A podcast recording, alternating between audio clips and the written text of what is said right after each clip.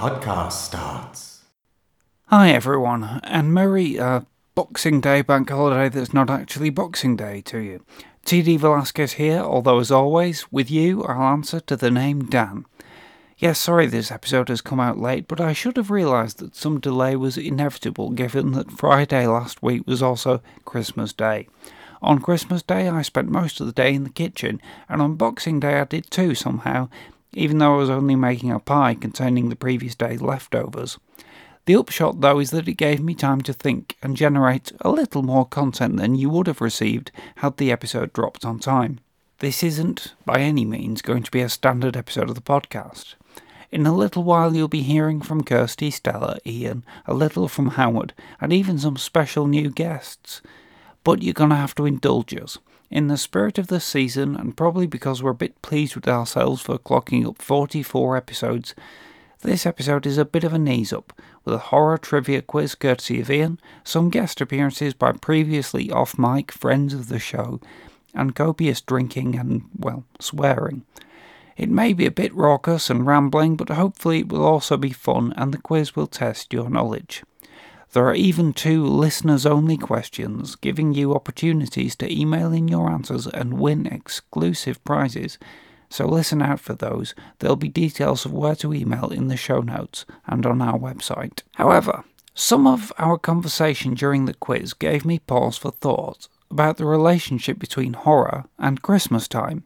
I've decided to record some of those thoughts here, so you are going to get a little bit of content at the start of the episode before the party crashes the podcast.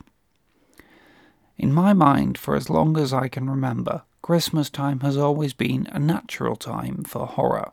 Perhaps not everyone shares this view, as our lovely special guest Sven points out during the quiz. Maybe the reason I feel like this is because for me, any time is a natural time for horror. That's true, actually, but even so, I think that horror is an essential, in fact, defining element of the season of good cheer. December 25th is the beginning of winter. The nights are at their longest and coldest, an atmosphere more conducive, even than Halloween, to mysterious imaginings and icy chills. Most of the traditions and imagery of the modern Western Christmas date back, of course, to Charles Dickens's 1843 novella, A Christmas Carol, which is, as proclaimed on the title page, a ghost story of Christmas, and which, incidentally, is pretty much my favourite story of all time. A story so good that it is immune to an infinity of retellings. Every year I read, watch, or listen to at least one version of it, and I draw the line nowhere, not even at the TV movie A Carol Christmas with Tori Spelling and William Shatner. On Christmas Eve, old miser Ebenezer Scrooge is taught the error of his ways by way of four ghostly visitations, two of which are terrifying. Dickens's story, designed to revive and consolidate the European Christmas traditions which had at that point fallen into disuse, is a chocolate box full of warm hearted pleasures which I'm sure we can all quote. Decrease the surplus population. There's more of gravy than of grave about you. Bob Cratchit, old Fezziwig, God bless us every one, the jovial ghost of Christmas past. Scrooge's observation of Tiny Tim that he is a remarkable child. You, boy, what's today? Scrooge's ultimate resolution to live in the past, present, and future, and to keep Christmas all year round. And of course, the classic line, Oh, look, there's a gorilla climbing up that big building. Admittedly, that was only in Scrooged but without the foreboding appearance of Marley's ghost, he of the unattached jaw and accompanying chorus of doomed souls, to set Scrooge on his journey to redemption. And if the ghost of Christmas yet to come wasn't a baleful enough presence to finally convince Scrooge that he is genuinely staring into the abyss, all these other pleasures would be meaningless. A Christmas Carol isn't a horror story, but if you take the horror out of it, it falls apart and I think the same is true of Christmas time itself. Christmas is a time of extremes. Loneliness and heartbreak feel worse than they do at other times of year. those of us lucky enough to be surrounded by loved ones are encouraged by the prevailing atmosphere not only to treasure our friends and families even more keenly than usual, but to actively demonstrate our love through acts of generosity, the commission of which can quickly tumble from the life affirming to the stressful and nightmarish if you don't have quite enough money or time to get all the details right. An ordinarily dull day of British weather can suddenly seem crushingly disappointing if you were hoping for a magical snowfall offering just the right consistency for sledging and building snowmen. On the other hand, an overnight freeze of too severe winter weather can kill your car or turn a walk to the corner shop into an obstacle course. And the inescapable onslaught of Christmas shopping, Christmas music, Christmas food, Christmas parties, mediocre Christmas specials on TV, and moralistic Christmas sermonizing from the Queen's speech to, I suppose, bits of broadcasting like the podcast you are listening to right now, tends to move from refreshing at first to an enervating flood of saccharine overindulgence after a while. For me, an icy blast of horror is perfect for cutting through this melange and refreshing the palate in order to take renewed pleasure in the genuine magic of Christmas. As Sven suggested, perhaps I am unique in this, I think I've already described on this podcast how a few years ago I slunk away alone after a particularly indulgent family Christmas dinner to watch Neil Marshall's The Descent on video and found its bone freezing terror to be exactly what I needed after too much Christmas pudding, and I haven't found anyone else who tells a similar story. But I do think there is evidence that a succession of Christmas TV schedulers would have agreed with me and of course, such people have been centrally responsible for the development of whatever it is that passes from my brain. I'm not just talking about British TV's 50 year on off tradition of the ghost story for Christmas. I'm talking about the films. The Christmas fortnight used to be crammed with horror, offering mini seasons of Universal, Val Lewton, or Hammer films as if the BBC and Channel 4 had become convinced that every night was Friday. This still goes on to some extent. You can see an echo of it in the kind of films available for streaming over Christmas on BritBox, Amazon Prime, and BBC iPlayer.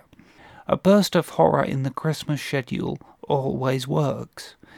If it's an old fashioned, redemptive horror film with a happy ending, then it'll send you to bed with the glow of normality restored and all being right with the world, the promise of Christmas fulfilled. If it's a more modern piece, shot through with a savage bleakness, then it'll reinvigorate your need for Christmas time's cosy cheesiness, sending you in search of a mince pie, a glass of brandy, and a blast of mud on your smart speaker. And both sides of the equation benefit from the contrast. I'm convinced that it's this kind of thinking which led to the telling of ghostly tales at Christmas becoming a tradition in the first place, a tradition which Dickens would then draw upon so deliberately. On top of that, I find that horror, especially Gothic horror, is aesthetically aligned with the iconography of Christmas, which is a posh way of saying that horror looks better with snow. Of course, just about anything is made more beautiful by a sympathetic snowfall, but this is especially true of Gothic architecture. All those turrets, spires, gargoyles, and ornate detailing seem designed to poke through drifted snow like Christmas trees, the outer shapes made more forbidding, and yet the idea of the interiors made more enticing by the surrounding blizzard. While, of course, the sight of blood is never more vivid than when it's leaking into snow. What I'm saying is, horror and Christmas are a perfect match. In fact, I'm tempted to declare that all horror films would be improved if shifted to a Christmas setting. I'm only half joking. After all, horror stories tend to be about a clash between good and evil, and if you want to emphasize that contrast all the more starkly, why not set the story smack in the middle of the season of goodwill, when everyone's relationships are at their most tender and the emotional stakes are at their highest? This is, after all, why Jaws the Revenge is the best Jaws film. Don't tell me I'm alone in that as well. However, I'm not completely insane, and I do concede that you do have to maintain a sense of balance somewhere. I don't think every Christmas film would be improved if turned into a horror film. Die Hard would not be better if Hans Gruber were a zombie. What am I saying? Of course it would. Right, I'm being silly now, which means it's time to stop. So, those are my thoughts on Christmas and horror. I wonder if you agree with anything I've said. Maybe if you're going to email in answers to our listener quiz questions, you could include some of your thoughts in response, and if we're all still here next Christmas, they could inform how we approach the next Yuletide episode. So, in a minute, we'll move on to the main feature of this episode our Christmas quiz on Zoom with Ian, Kirsty, Stella, and special guests. You'll have to forgive us again not just for the booziness, but because the line to our lovely guest Sven was frustratingly quieter than everyone else's, and because of the number of voices on the call, his, his contributions are occasionally cut out. And although I've tried to boost the audio, I haven't been able to entirely save it. I hope this doesn't entirely ruin the listenability of this episode.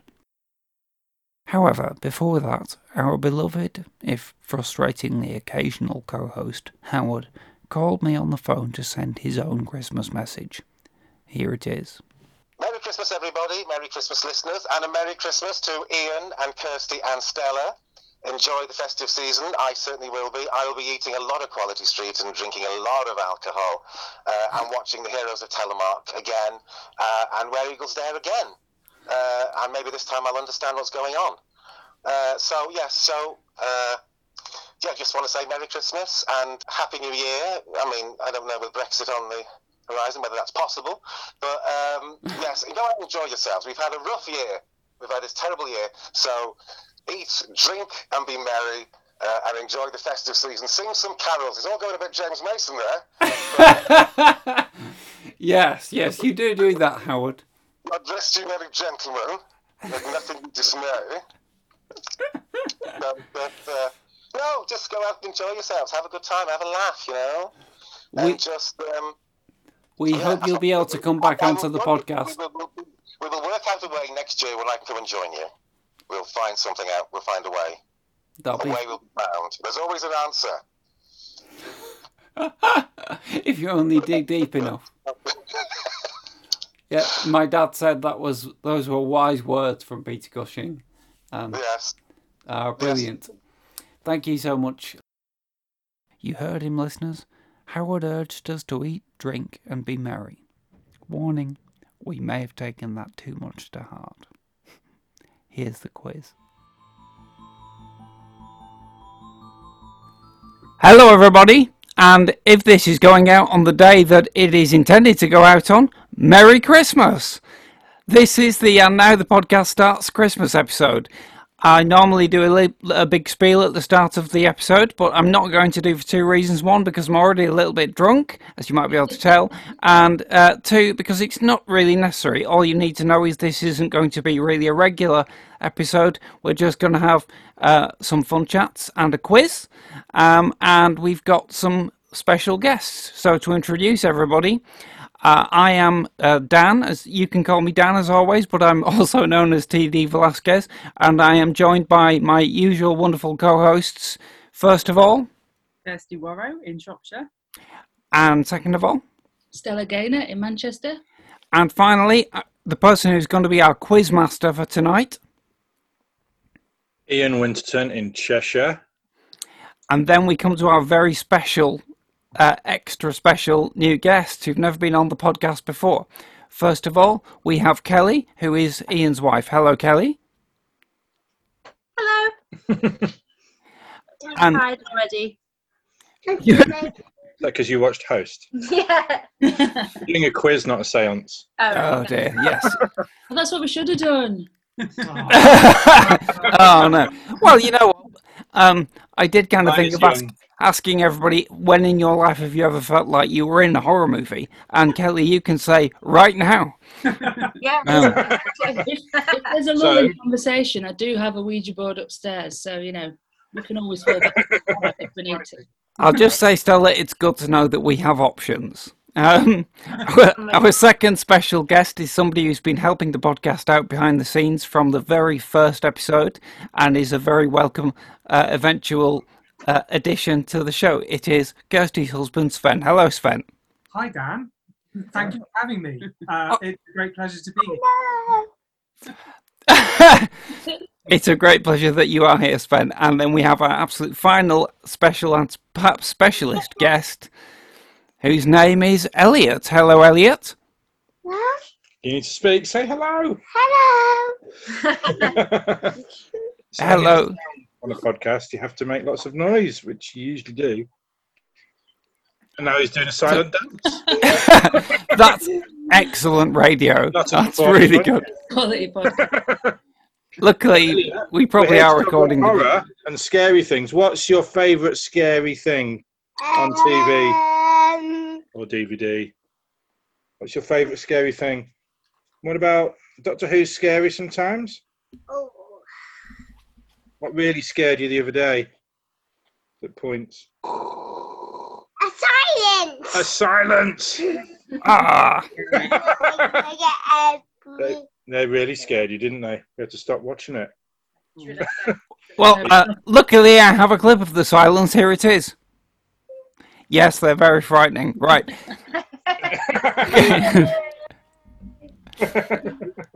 And uh, to make it clear to the listener, this is our, our, our little Christmas party as such, and I think we've all got a little bit of drink and cake to hand. Um, what's everybody got? Um, I'm the only one who's not drinking this second, so I will say I've got sherry, which is my Cheers. second sherry of the day. Cheers, everybody. Cheers. bum. Cheers, Gin. Stella, what have you got? I've got a white Russian made with oat milk rather than cow's milk, and it's delicious. Oh, that's superb.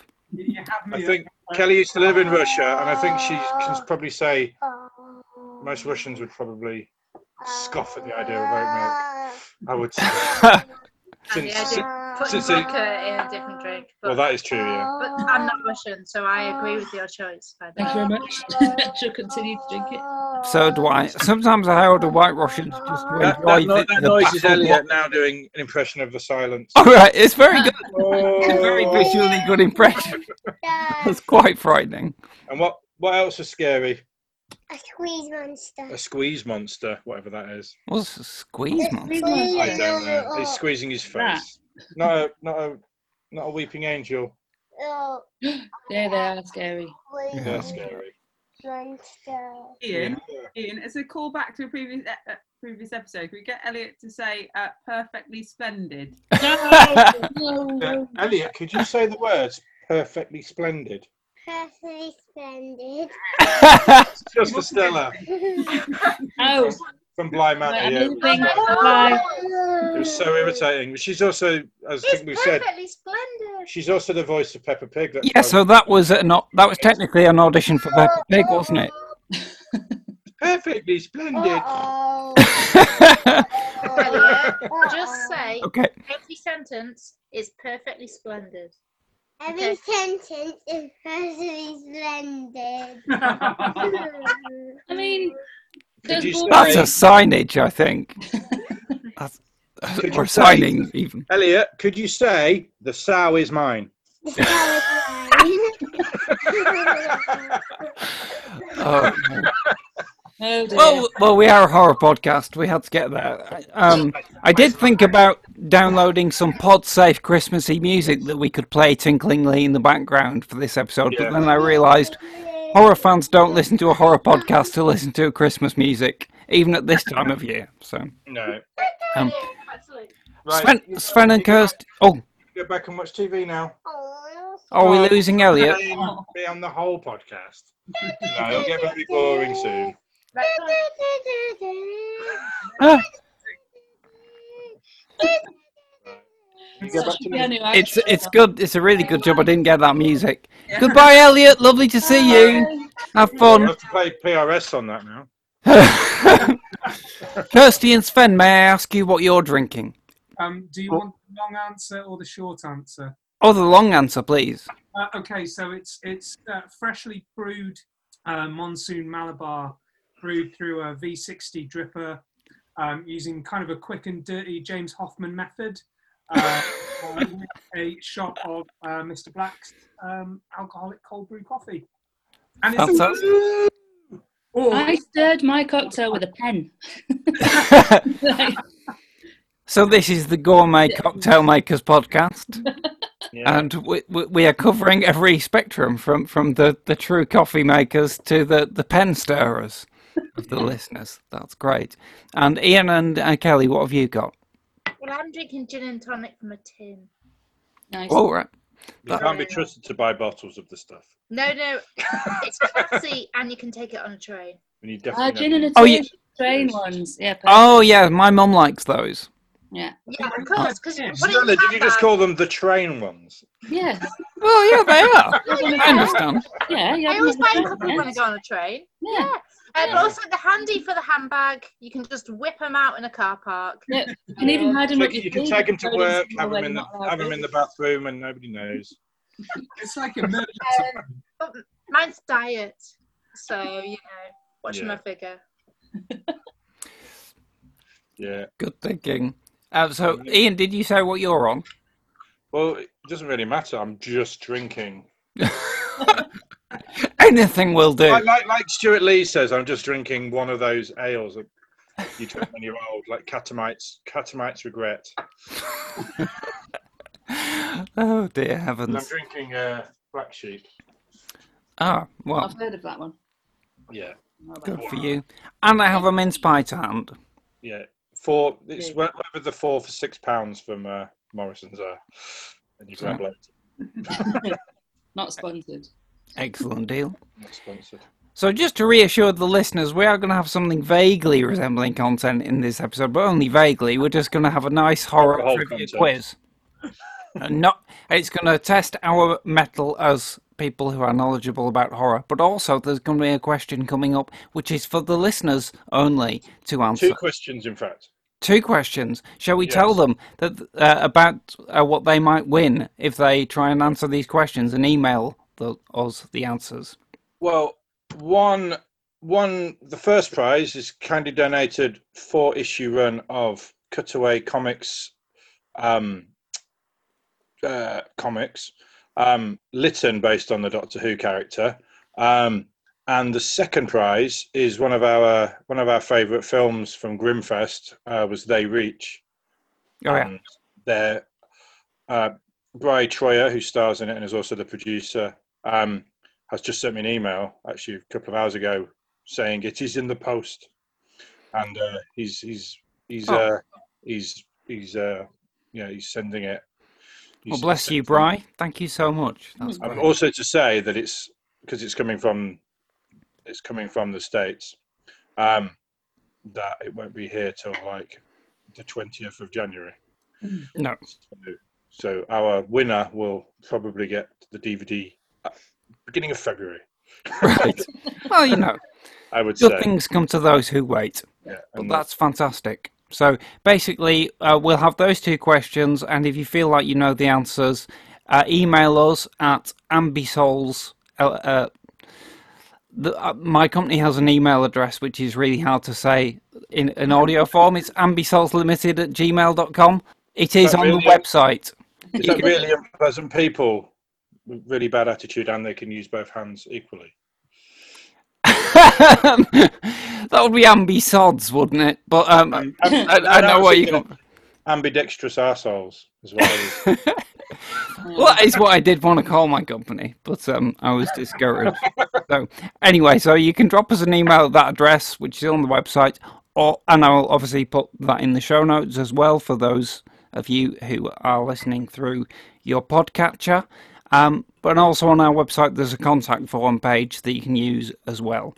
Um, and listen carefully to the uh, the quiz, and the question for the listeners will come up at a certain point. I say that because I don't really know when it will come up because I'm not the quiz master. Ian is, and he's done the planning. So, um, Ian, we, we need to be assembled into teams, and then I'll I'll let you take it Yeah. away. That all right? well, with these questions, I'm a bit worried. I've either made them too hard or too easy because I don't know you guys in terms of uh, It's probably too difficult for me. That's hard. the, the too hard for Kelly. But Kelly really doesn't do the genre at all, do you? So, No. so as we've mentioned on the podcast before, but So- we did watch I The mean, I Woman in Black. films. We watched The Woman in Black and Oh yeah. Nigel Kneale that you told me to watch, and Yeah. you were quite scared, but not that scared. Mm, and uh, Okay. And, and I got Kelly to watch The Exorcist, and she had three panic attacks during it. Yes, Kelly, we feel for you. That's um, well done. yeah, It, it it really upset me the first time I saw it, but then again, I was a very impressionable sort of thirteen-year-old Catholic who was con- convinced that the, the devil was sitting in a bed and talking at me, and I found it very, very disturbing. Um, Yeah. I've got I, I've I've got to deal with it a bit more now. But um, yeah. There's going to be another Target audience. I am speechless. I mean, I'm speechless about The Exorcist. I can't believe it was made. right. I didn't even know evil existed before. Grew up in Cheshire. Oh. I know. I, fe- I feel like my whole life was shielded. I seriously thought I was letting it in through my house. It was dreadful. oh dear. Um, First time I watched it, it did feel like we'd haunted the house. We all watched it as students, and it we none of us went to sleep. We all left all the lights on, like we'd let something bad in. That's how it felt. I watched um, Blair Witch. I lived by myself in a studio flat in in um, a really awful place in Manchester, and I went to go and see uh, Blair Witch. Have you seen Blair Witch? Because you're all horror Yes, fans. we, we I I think we all agree here that it's one of our It's still scariest ever books on it. movies. Yeah, much. so I went to see it, but I was really into. I don't know whether you know about the style about wearing trousers and dresses over the top. Yeah, yeah. Yeah, I know it's brilliant, wasn't it? It was now. no? Like the best thing. I'd love to wear a dress, but I don't shave my legs, so like wearing a pair of jeans, amazing. Anyway, um, so I was in that phase of life, and um, we were watching Blair Witch. So I, I watched the entire film through my dress and over my trousers. Um, it was so terrifying because the whole film is wavy trees. And then I went back to my flat and I lived by myself in this studio flat. And the only view from my only window was some wavy trees. Um, and it was just awful. It was just horrendous. It's the worst film I've ever seen. I'll never see it again. Oh dear. I think you're in the wrong place this evening. I know. I was drafted in, to be honest. You're drafted. We, uh, our aim is to give you only one panic attack, Kelly. yeah. Get through it with just the one. We're all right. Um, uh, well, we'll- we'll we'll definitely all learn something about each other during the course of this quiz. So, Whether you like it or not. so uh, Ian, shall we assemble ourselves into teams, or, or do you want Yeah. to do that? Um, well, I was as we were discussing on the emails. I'm a bit worried. Who knows? Because Kelly, Kelly's not playing. Are you? You're going back.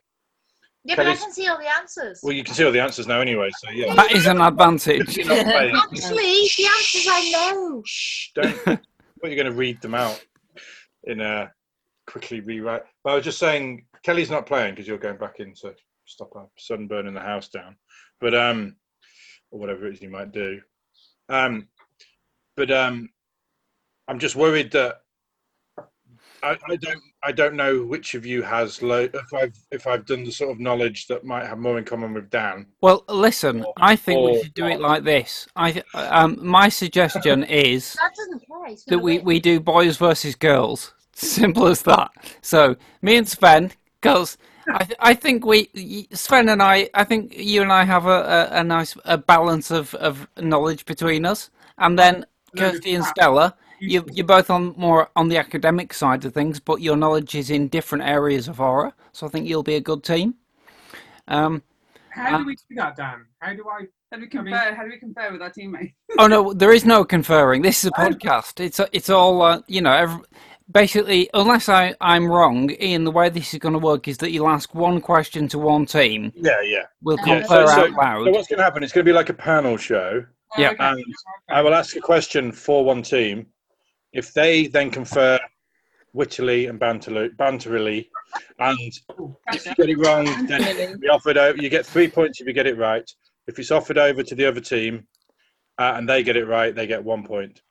Um, Right. And we'll she'll see who wins at the end. Okay. basically. Okay. And right at the end, I've got a "Who am I?" thing, which I'll explain when we get there. As a sort of Okay. final round. That's Christy, I apologise in advance for being shit. Right, I'm gonna go. Nice to meet you all. Kelly. Um, it's been a pleasure. But I know like three of the answers, and they're really. I know the three films. So Oh my if I god, know they them, probably are to me. you know them. So if the answer's like really hard, if the question's really hard, maybe the answer's really easy. That's my advice. that's that's like a rule for life. That. Inspiring Yeah, guidance. And could you, uh, because this is this is what happens on all panel shows, but could you get me a bottle opener, please? Yeah, only yeah, Sandi Toksvig is always saying that. yeah. yeah, yeah, Ah, superb. yeah, God bless Kelly. Right. yeah. So- So, let me get it ready. So it's so it is men v women because I read the Guardian. Do we have team names? Oh, you can, yeah. Come up with team names. Dan? uh, Sven, I think you should s- choose. You, you, you, you suggested having names. I've not even thought. Instantly. Um, I can, think of something related to horror and Christmas, if possible. Like we could call ourselves, for instance, uh, the um, Krampuses. but, um, the two Krampuses. okay, that's a superior sequel. Krampi. Krampi. Oh dear. I, I, I'm happy for that one. Uh, Stella and Kirsty, are you going to have a team name? Can I, can I suggest that we are the sleigh bells? Yes. Oh, that is good. That is superb. All right. There's no Sleigh chance bells. you came up with that. No chance whatsoever. That's been on your mind, ticking away somewhere, at least for the day. How many weeks have you been sat on that? Last Christmas. Ah, so, all right, okay. but you know, it's see sleigh as in like Slayer and then bells. Yes. bells. That's superb. It worked for me entirely. Um, Suddenly my name sounds shit. Sorry, Dan. uh, well, no, I, th- I think any name would pale in comparison to the sleigh bells. I, I think we've done okay. You're going with the Krampuses. Uh, Krampi. Vampire. Krampi is funnier. I, I, I'm happy with the crampi. If you're happy, Sven. I'm, Cramp, I'm. Crampy in a basket. it just sounds like we're people with cramp. The Yeah. crampi. Yeah. Eggs in pain. okay, so Ian, over to you then. I think to kick us off. Okay, Krampi and sleigh bells.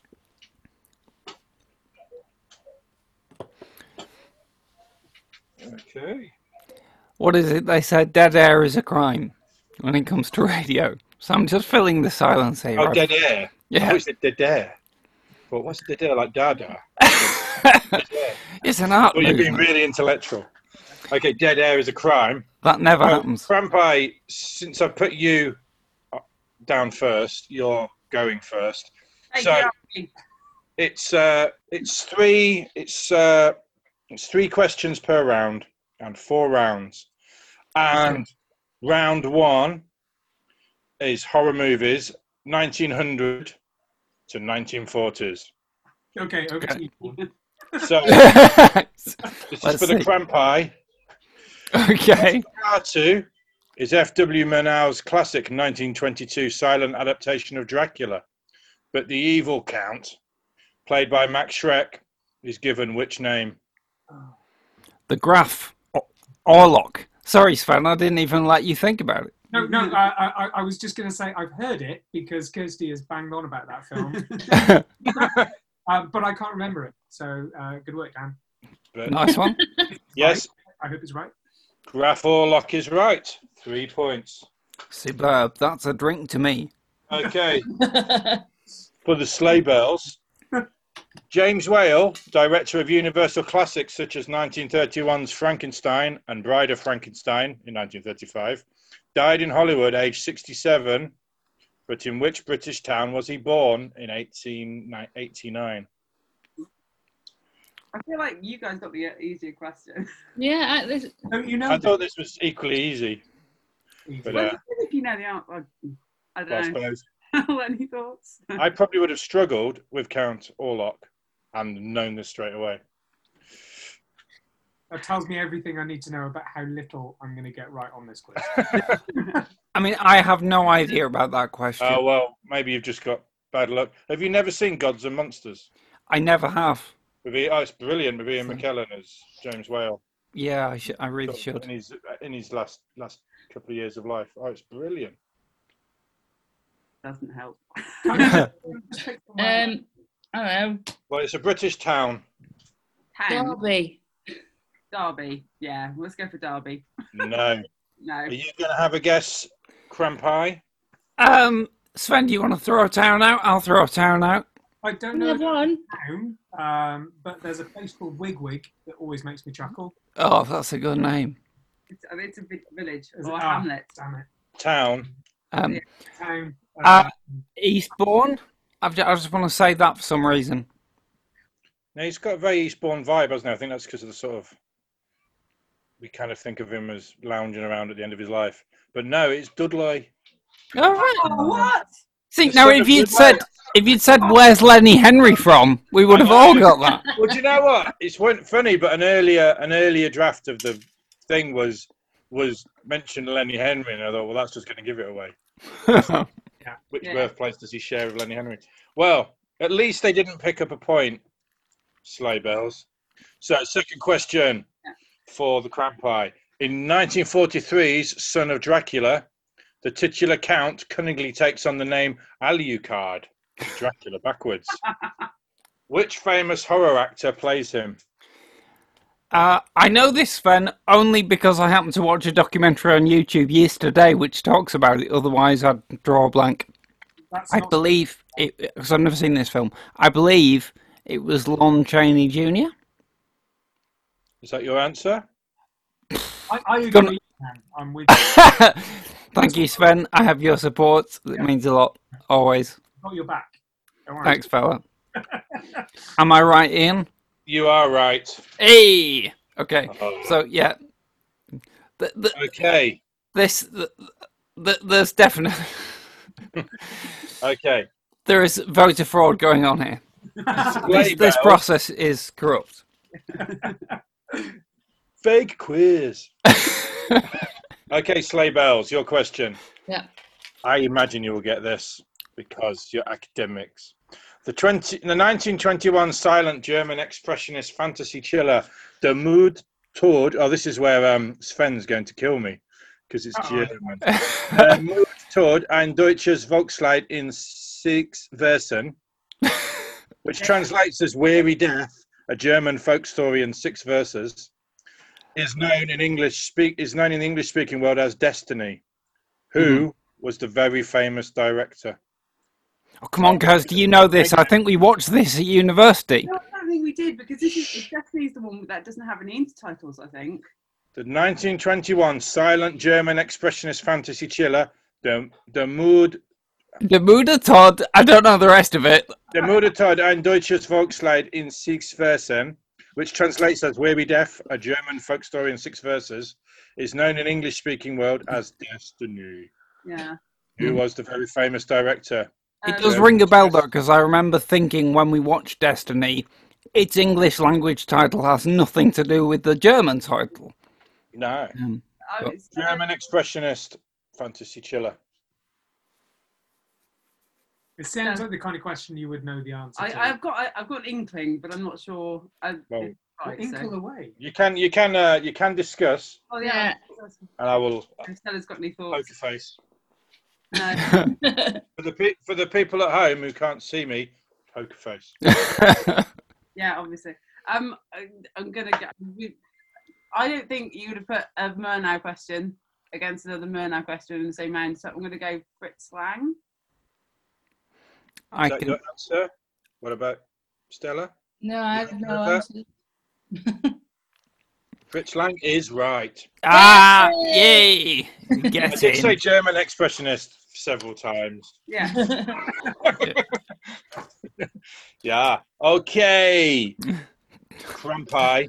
In, 19, in the 1936 Warner Bros. movie, The Walking Dead, which well known horror actor starred as a man who, wrongly executed for murder, is brought back to life by a mad scientist and seeks revenge on those who, th- those who framed him?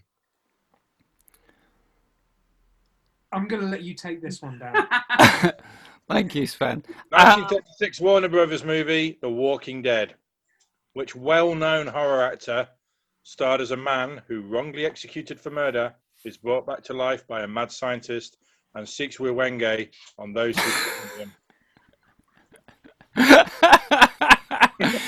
um, I I don't know. I haven't seen this film. I'm actually quite poor on pre 1940 horror, um, which I feel guilty about. But so I'll just have to guess. Um, Bela Lugosi. Is that your answer? It's gonna have to be. I think It's it. wrong. Please tell me it's not Karloff. I thought Karloff can't have played two revived corpses in the 30s. So, Sleigh different- Bells, what's your guess for one point? Oh, is this mm. how it works? Yeah. Karloff? Yeah. Listening to the rules. No, clearly not. So, Put your Karloff then? You going for Karloff? It's Karloff. yeah. Right. Man, come on. Nice one. Hello, that was terrible, That's why- Sven. I'm sorry, I've let you down. That's why it was an interesting uh, question because it's a bit like, who's that guy who plays undead people? Let's get him in again. Yeah. That's so much. Okay. Sleigh bells. Over his 40 year career, George Waggner directed dozens of movies and TV shows, including 10 episodes of the Adam West Batman. And in 1941, he directed four feature films South of Tahiti, Man Made Monster, Horror Island, and Which Iconic Horror, for which he is best known. Don't know.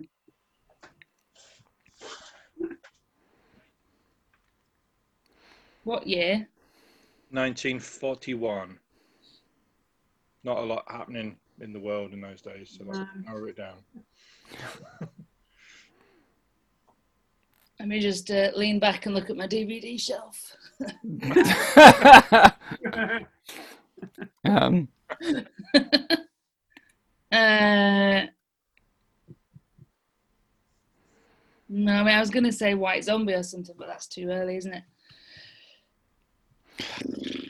I've thought of a clue that might narrow it down. Am I allowed to give them a Dan, you clue? get- you- if they get it wrong, you get to give us an answer. I know, but I want to. All right, I was, ju- I was No, just it's being. not a quiz. It's not a quiz if you're going to patronise people. I was just been sancti- God, I, I wanted to be sanctimonious, but all right, fine. I'll no, I'll hang back. I'm sure. I'm sure they will cane you on other rounds. Probably true. 90s horror, maybe. Oh, I don't know. Um, um, um, um, fucking invasion of, George the Waggner. Sorry, What? invasion of the Body Snatchers. you going for that? Kirsty, you happy with that? Um, yeah, I, I don't know. So, I, yeah. Okay, that is wrong. Crampi. Any idea? Can? It's the Wolfman. It is Oh. the Wolfman. Yeah. Oh, It's the only George Waggner film I know, and the clue I for would. the, for the listeners at home, Stella just did a very bad word. And Anna threw a tissue at me. Yeah. Okay. Oh dear. At the end of that round, bing bong, sleigh bells are on four. Crampi are on eight. Whoa. It's like QI score. Oh no, you're not. Hang on. Not right, Ian. No, no. Yeah. It's because I. It's because on one column I added up, and on the other column I didn't. So for some reason that's a six. So three, three. One. Actually, that's that's pretty good as a quiz. Five plays four. Uh, so, So, yeah, sorry, who's got? Crampi. I'm confused. Me too. No, no. Sorry, you've got. I'm an idiot. Seven plays four. Okay, so who's got what? Um, Sleigh bells have got four. Crampi have got seven. okay. Okay. Two right answers and one bonus. And Okay. sleigh bells have got one right answer and one bonus. Right. Yeah. That is Okay. correct. So each round we get three questions each. Is that right? Yeah. Yeah. Okay. Yeah, yeah. So Okay. okay, hit us. So, round two, classic horror, 1940s, all the way up to the 1980s. Right. I didn't want too many rounds, did we? That's broad. So- Okay. Crampi, which actress who went on to become a become a producer and prosthetic makeup coordinator starred as Nancy Thompson in 1984's Nightmare on Elm Street? Um, I feel like I'm cheating by knowing this because I think somebody on the other team told me about it. Um, Well, They, they did. yeah, yeah, yeah, yeah. So I know it. I know it. oh, Take bollocks. I feel like I'm so ruthless. Um, I feel ruthless. like th- um, Stella's team has, has earned this point. That's kind of innocent, You don't want every your Dan. clarity. Um, I'm just gonna get it wrong and No, no, no. say, uh, uh, um, uh, J- J- Jamie Lee Curtis. You're such a wimp, Dan. No, it's not Jamie Lee. Fucking Curtis. We'll make it up, I'll son. offer it We'll make it up. I promise. Well, Sleigh bells. If they get it wrong now, you're going to really think that's hilarious. It's going to be silly, isn't it? Heather Langenkamp, but she's listed as Heather L. Anderson on the credits. Yes. That's the name that she does effects that. under. Yes, that is correct. Super. Right, Dan, this is your last warning. You're not going to take it seriously. Yeah. It's a quiz. Right. Okay. Way to win. Okay. It's life and death. Bells. In Rose in Rosemary's Baby, 1968, which actor, also well known as a director and pioneer of American independent cinema, plays Guy, husband to Mia Farrow's Rosemary? And I thought as academics you'd probably get this. Yeah, Okay. I'm. Not, is it? Is it Bogdanovich? Yeah, if you want. Is it Bogdanovich? No. Ah, yeah. Well, Dan and Sven, do this. You must know. who is? It's John Cassavetes. ah, It is John No. Cassavetes. Yeah. Okay. Right. I've, no. I've made up for my previous compassion now, There. Sven. And, and here, as- as- It's it's all to the death from here. Okay. And here I feel um, we are falling in Dan's favour again, I'm afraid. I think. Classic Chiller, Night of the Demon, 1957, also known as Curse of the Demon in the USA, from director Jacques Tourneur, is based on the short story Curse of the Runes by which author? Uh, well, firstly, it's called Casting the Runes, not Yeah, I Curse know. of the Runes. And secondly, it, it's Montague Rhodes James. So yeah, yeah, that is in my area, so to speak. M.R., M.R. James is correct. Okay. Well, here's one that, let's see. Are you rewarding yourself with a mince pie? You're like, you're like Me? I know Every- the answer every season of every season of University Challenge, they always have a smug smug water drinker. Whenever they get, They whenever they get it right, it always goes and has it. tosses back their water like it's a whiskey. Which 1988 British horror film, loosely based on a Bram Stoker short story, features an early starring role for Dreamboat Hugh Grant? I thought you'd get this immediately. Can you repeat the question? Which 1988 British horror film, loosely based on a Bram Stoker short story, features an early starring role for Hugh Grant?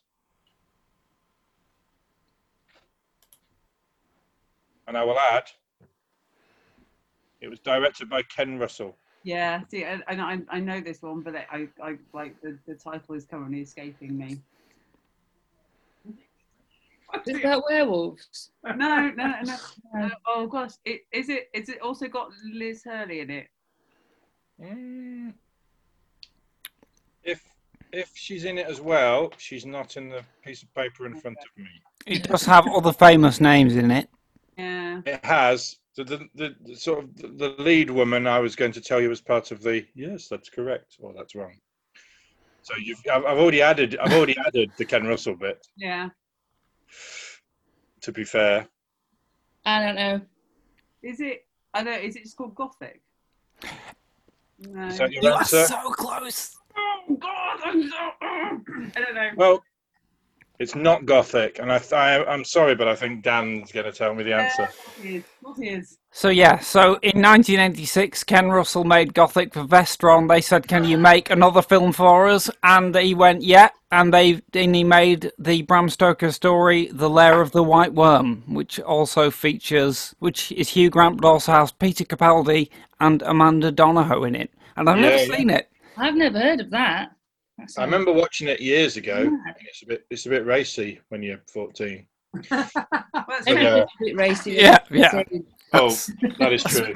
that's what. Yeah, that's what Ken Russell films are for. Yeah, Yeah, but- that is true. My dad my dad used to work with Ken Russell. He uh, my dad edited the uh, the Wagner documentary docudrama. Oh, Ken Russell right. did. Clang. Sorry, And I met. I met I met Ken Russell.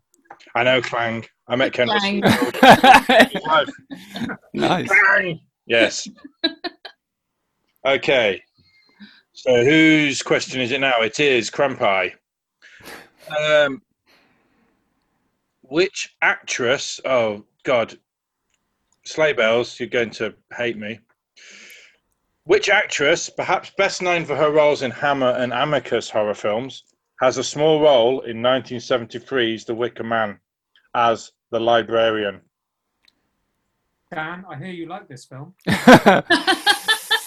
I have seen it a couple of times, Fan. Uh, yeah, Ingrid Pitt. Passing familiarity. Right. Oh, right. I, I- I'm I'm really gunning for the sleigh bells to get this right.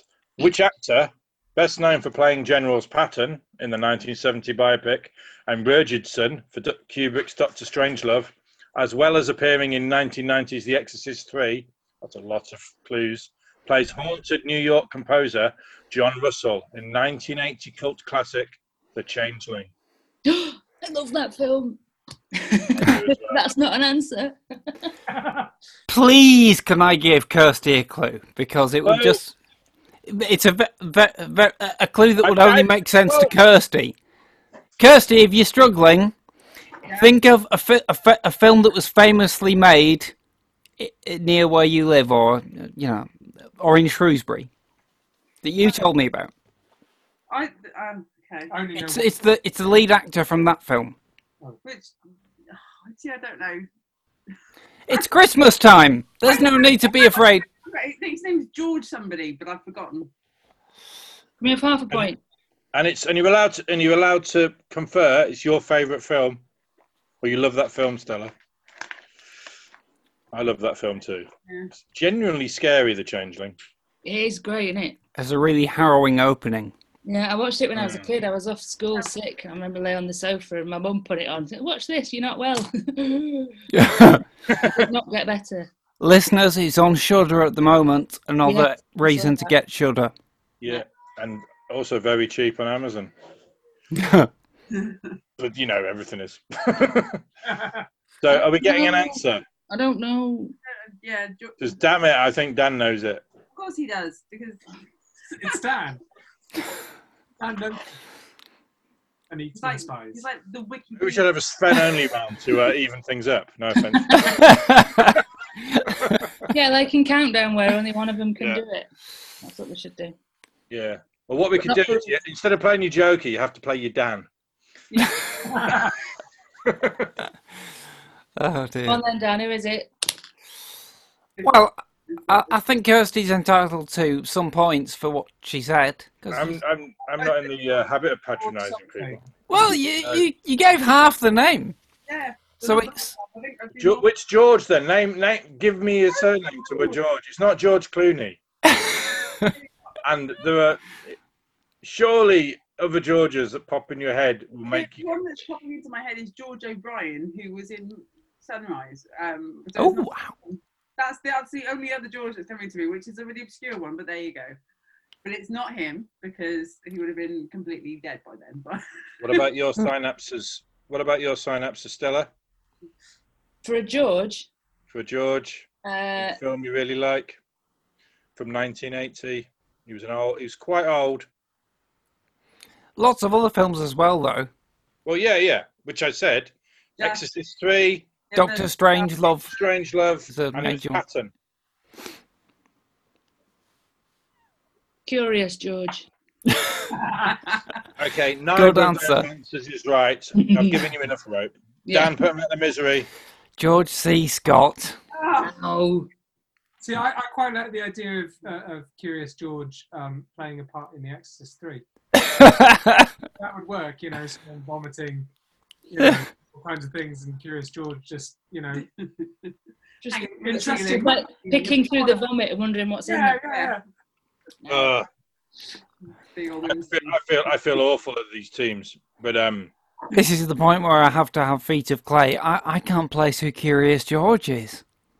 It's a monkey. It's a monkey. Ah! No, no, that just makes it even worse, Dan. You just that's, that's like, oh god, it's a pop pop culture reference. It's just so beneath me. I'm Um, sorry. Anyway, I'm just feeling really sorry for Sleigh Bells because they are on five, You don't need your pity. You don't need your pity. and Crampi are on sixteen. wow. All to play for. uh, you know, Okay, before we go into round three, we're going to have the first of our competition Oh, okay. For the listeners. written out, so this is probably going to come out very garbled. So this is for Cutaway Comics, um, who I also write for. Um, they're Doctor Who spin-offs, um, all above board, um, all, all uh, you know, nothing dodgy, all with, the all with permission of the uh, IP holders, um, including Eric Saward, um, who was producer of Doctor Who uh, in the 80s, uh, and he has actually written this first one based on his character Lytton which, as Dan will know, um, appeared in the Adventures Attack of the Cybermen and Resurrection of the Daleks. But my question is, which you must email to that bizarre email address Dan read earlier, yes, I'm not going to try and spell it out again. which which amazing actor who's sadly no longer with us played Lytton in Doctor Who? Don't say it out loud, Dan. So I know you know. I'm fighting it. I'm fighting it. Brilliant. Okay. Round three. Modern horror movies, 1990s to the present day. See, this is good because this is where I, I'm going to be rubbish. Um, oh, you say that, but I bet you just look at the size of your egghead. You just you're like Megamind. Okay, this is for Crampi. I think we're going to have a visual version of this podcast on our YouTube channel. It's essential. yeah. Which 1990 sci-fi horror involving a killer robot was sued by Fleetway Comics on the grounds that the movie's plot was plagiarized from a story that appeared in the 1981 Judge Dredd annual. Do you know, Sven? Um, I don't know that specific annual. Um, Judge Dredd, you know. So um, It wasn't actually a Judge Dredd story, I don't think, though, but it was in the uh, annual. 2000 AD something, uh, which is really cool. Um, I don't know, uh, Dan. Uh, I, I, I do know, Kirsty, you may remember at the bottom of the moor in Sheffield, they used to have this cool little store that sold cheap VHSs. I bought this movie from that for a couple of quid. Uh, it's Richard Stanley's Hardware. It is indeed. Yeah. It was completely not based on 2000 AD, but 2000 AD sued it afterwards for ripping Well, off one of their future. No, no, but, but it's, it's, it is actually a major plot point. I remember as I was watching it, going, that's from that Judge Dredd story. The bit at the end where, this is a spoiler for anyone anyone who wants to cover their ears for a 1990 killer robot film. But at the end, she uses the fridge to hide herself, I think, and and that's the bit that happens in the like they he totally well might be a coincidence, but it was found in court because I remember thinking that as I was watching it, and then at the end it says it says based on a story by Pat Mills uh, in 2000 AD. Right. So it was kind of uh, it was uh, they got they got him banged to rights. So, yeah, Um, that, that's the South African director, Richard Stanley, who just had oodles of luck throughout his career, got thrown off the island of Dr. Moreau and ended up not making a movie for 30 years, but has just directed The Colour Out of Space, which Kirsty's seen and I haven't watched yet. Oh yeah, I've still not seen that. Yeah, but he That's- did Dust Devil as well, which Knowing I was a goth at the time. was very excited. It had uh, Fields of the Nephilim guy in it, Carl McCoy. What, So, uh, uh, what did you just say, Sven? Oh, it's a really easy watch. It's it's really relaxing. It's kind of the thing you want to watch just before, just as you're drifting off to sleep. right. Uh, and Lolling, it, it won't it won't plague you um, for eternity. Uh, Oh, it's fine. Uh, It's good to have that assurance. Okay, great. I, I love the fact that I always think that when you see horror films on the side of buses, and it goes, you see a film and it says in quotes, generally, genuinely disturbing. I, think, I just think it will plague your dreams. People will be like, yeah, it will Well. plague your dreams. I'm there. Okay, sad- sleigh bells. Mm-hmm.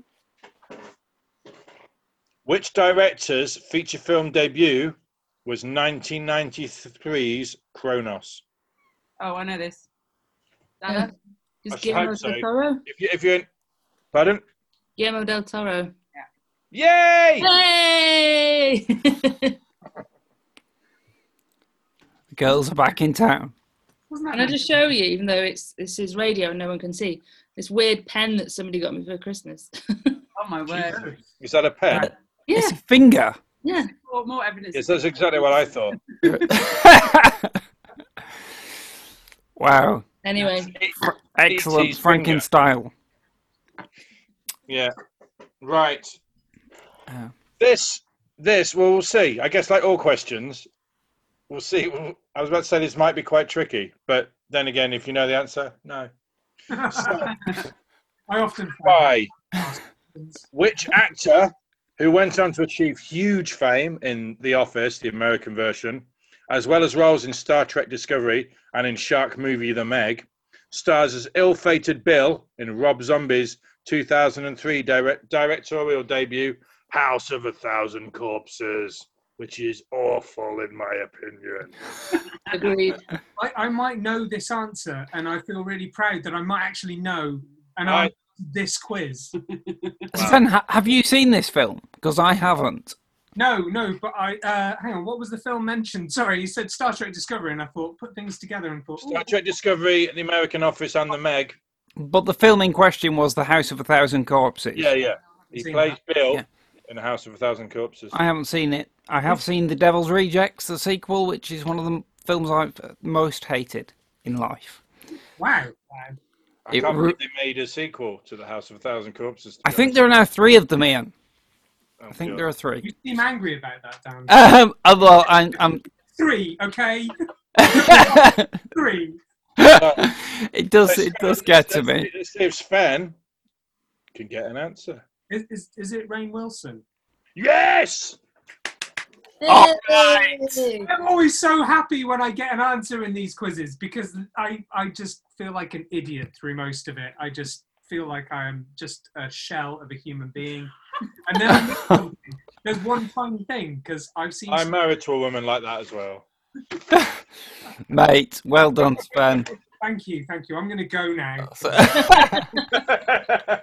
That's it. You've peaked. Yeah, this, this is as good as it's going to get for me. I'm not going. ah, not true, Back Sven. you up in the rest of it. I got this. okay, Good man. right. Sleigh bells. Little known and critically panned 2009 horror Blood Creek starred a pre superstardom Michael Fassbender and was directed by which very well known director who died in June of this year? No idea. I thought there were too many clues in that question. Yeah. 2009 Blood Creek. Michael Fassbender was kind of known then, but not. He was obviously just on the cusp of becoming. I'm not a Michael Fassbender fan, so I wouldn't know who I would have paid. No. Where's sister? Director that died this year. Um, Oh, you're going to kick yourself. I thought this was too easy when I wrote it. Not like Well, as you said, you know, you. Just don't. to uh, just to rub it in. But if there's any uh, for the people at home, Dan is looking puzzled too. So I would have got this. I don't know. Oh God. I don't want to offend any anybody by naming a director who is is not actually. I think that'd be all right because they'll still be breathing. They'll be like, cool. It's quite funny when you get. people think you I don't, Um, don't know. Are there many directors that listen to the podcast? Well, no, probably not. It's out there forever. So Yeah. I'll tell you one thing: the answer to this question won't be listening No. Well, unless they have No. this podcast in heaven or hell. Of course, they have it in heaven. Heaven, heaven. It would They be have to. heaven without this podcast. don't know. Don't know. Pass. Pass. Yeah. Oh, really? Yeah. Okay, that is the wrong answer. Boys, any idea? Died in June this year. I know not a lot has happened this year. Well, certainly not a lot of people have died, Ian. So it's kind of hard to. No, no. You think it's. You it's know what? I should have looked up. I don't know what he died of. I don't think it was COVID 19. Um, Michael Winner. I don't know. I think sadly he's with us. You know, I, I saw. I was watching.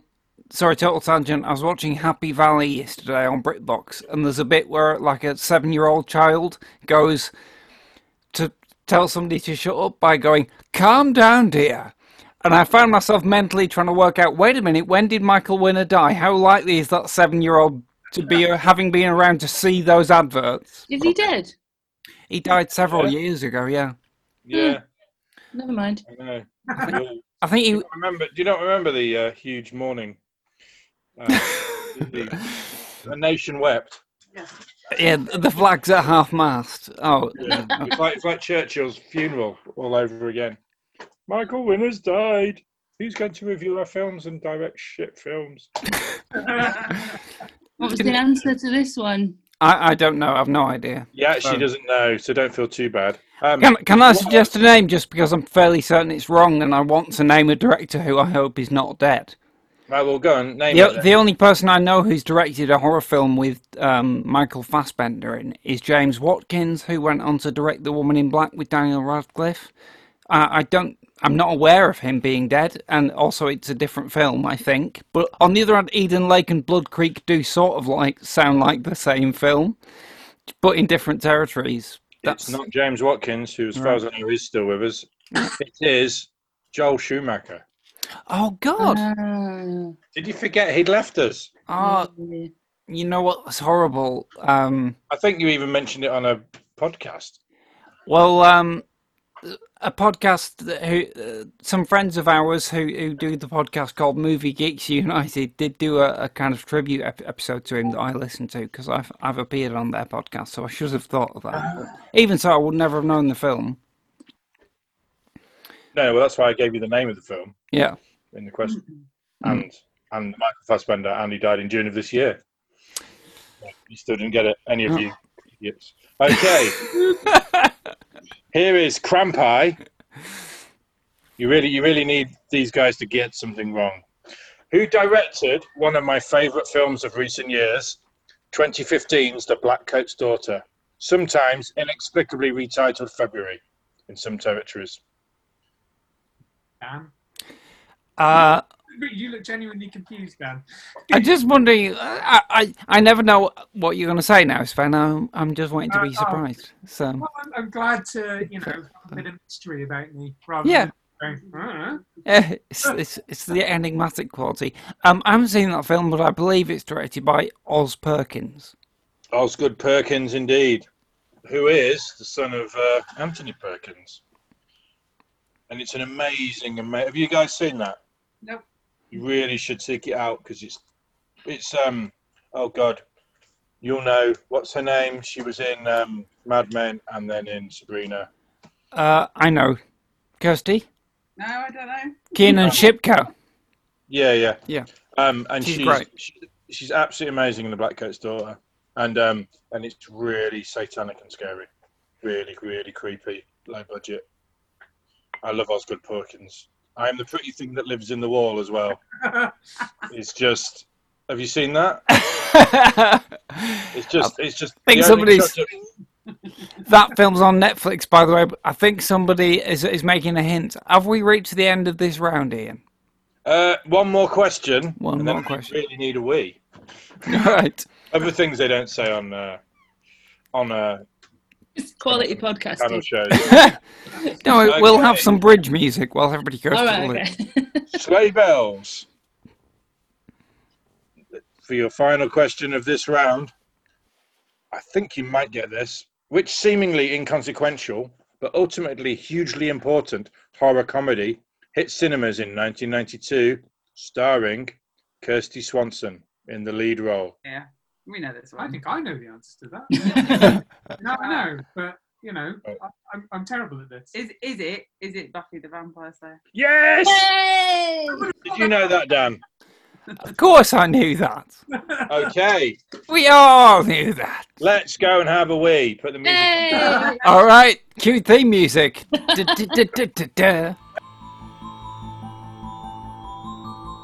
And we're back, everybody. Hello. So we've had our little loo break, and we're ready for the final round of the quiz. Ian, this is the quiz. Uh, the quiz round, which is on the topic of Christmas horror, I believe. Which, Christmas horror, which you asked me to do the whole quiz on, and that's really hard because do you know what? Christmas isn't generally a very horrific time of year. it is in my brain. What Every Easter? time of year is horrific in your brain, I think. Well, Yeah. So, uh, but yeah, this is all about Christmas. Um, so, just to appraise you of the uh, scores, Crampi are on 22, and Sleigh Bells are literally 100% worse on 11. Yay! I'm just trying to work out the maths of that. yeah. That is 100% worse, isn't it? No, 50% worse. Yeah, that's what. Anyway, Yeah. it's 11 plays 22. All to play for. Sounds like a Darren's tennis Fed, you've got score. to really fuck up. But We'll do our best. purpose, Dan. Don't do it on purpose. I really hate it when people give points away. Okay, I am so reprimanded. Crampi.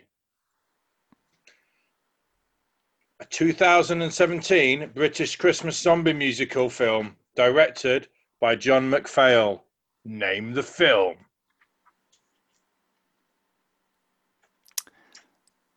If you weren't winning by miles, I'd give you a clue, but I think I think I know, but I haven't seen it. Uh, This just reveals that so much of my knowledge is about films that I haven't seen. What the hell's the point of that?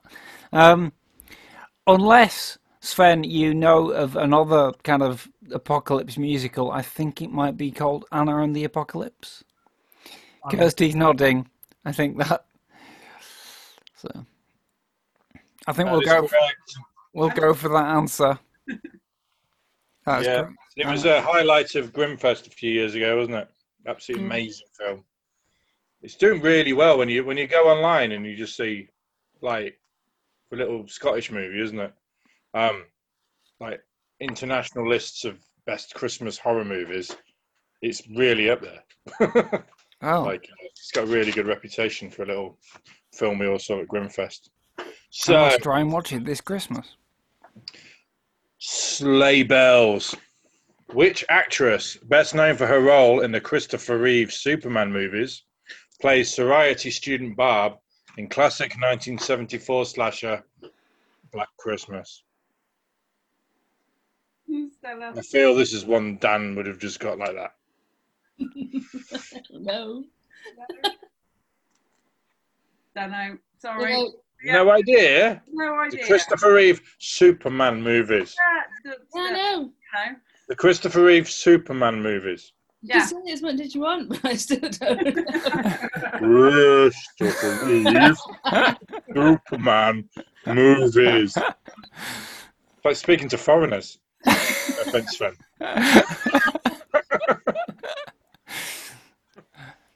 No answer. no. Answer came then. Um, do you know, boys? yeah, I know. Yeah, Dan knows. Of course he knows. Of course he knows. Just What's the answer, Dan? It, it's Margot Kidder, isn't it? Margot Kidder. I thought that was too easy. Literally, I've never heard that name before in my life. No, me neither. Never heard of Margaret. She played Lois Lane So, So in the yeah, Superman movies, and she was in Black Christmas. Have you not seen Black Christmas? To be fair, that's about it. She didn't do. No, but Black else. Christmas is amazing. Yeah. It really is amazing. Okay, boys. hmm Getting ready. As featured, Limber up, Sven. As featured in Ruben Pla's documentary "The Horror Crowd," which we reviewed on this very podcast as part of our Grimfest 2020 coverage. Name the 2018 Christmas themed slasher directed by spooky Dan Walker. Dan, Dan looks like he might know the answer. Dan knows. Mm, That was a grimace of the wrong kind of terror. Um, Oh, oh. Is there a 'Cause I- wrong kind of terror, Dan? because a I haven't I haven't seen that film, and if you remember, I still haven't seen it. And if you remember Ian and um, Stella when we reviewed it on the show, which was obviously you guys reviewed, it, I just sat there. I said, "Who, who the hell is Spooky Dan Walker?" Well, I really don't know. well, you, you it's. I wouldn't feel too bad if you're genuinely dropping a bollock rather than patronising people. Then it's probably quite good for the uh, for the quiz. Consider a genuine bollock dropped because I don't Sven know. knows it. No, Sven's dropped the bollock too. I, I have also dropped the bollock sincerely. Okay, It's good to have solidarity. Kirsty and Stella, do you know the answer? I, I don't know. Stella?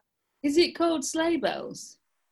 Yes, it is. Ah! Kirsty, you're just Wonderful. not very original. Superb. That takes you up to 12 points. That would have been awful if you guys didn't get the I one. know. Yeah, so that's Yeah, great. yeah. Well done. Yeah, it's an amazing play on words called Sleigh Bells. And Kirsty's going, but I've just written that as a massive draft. okay.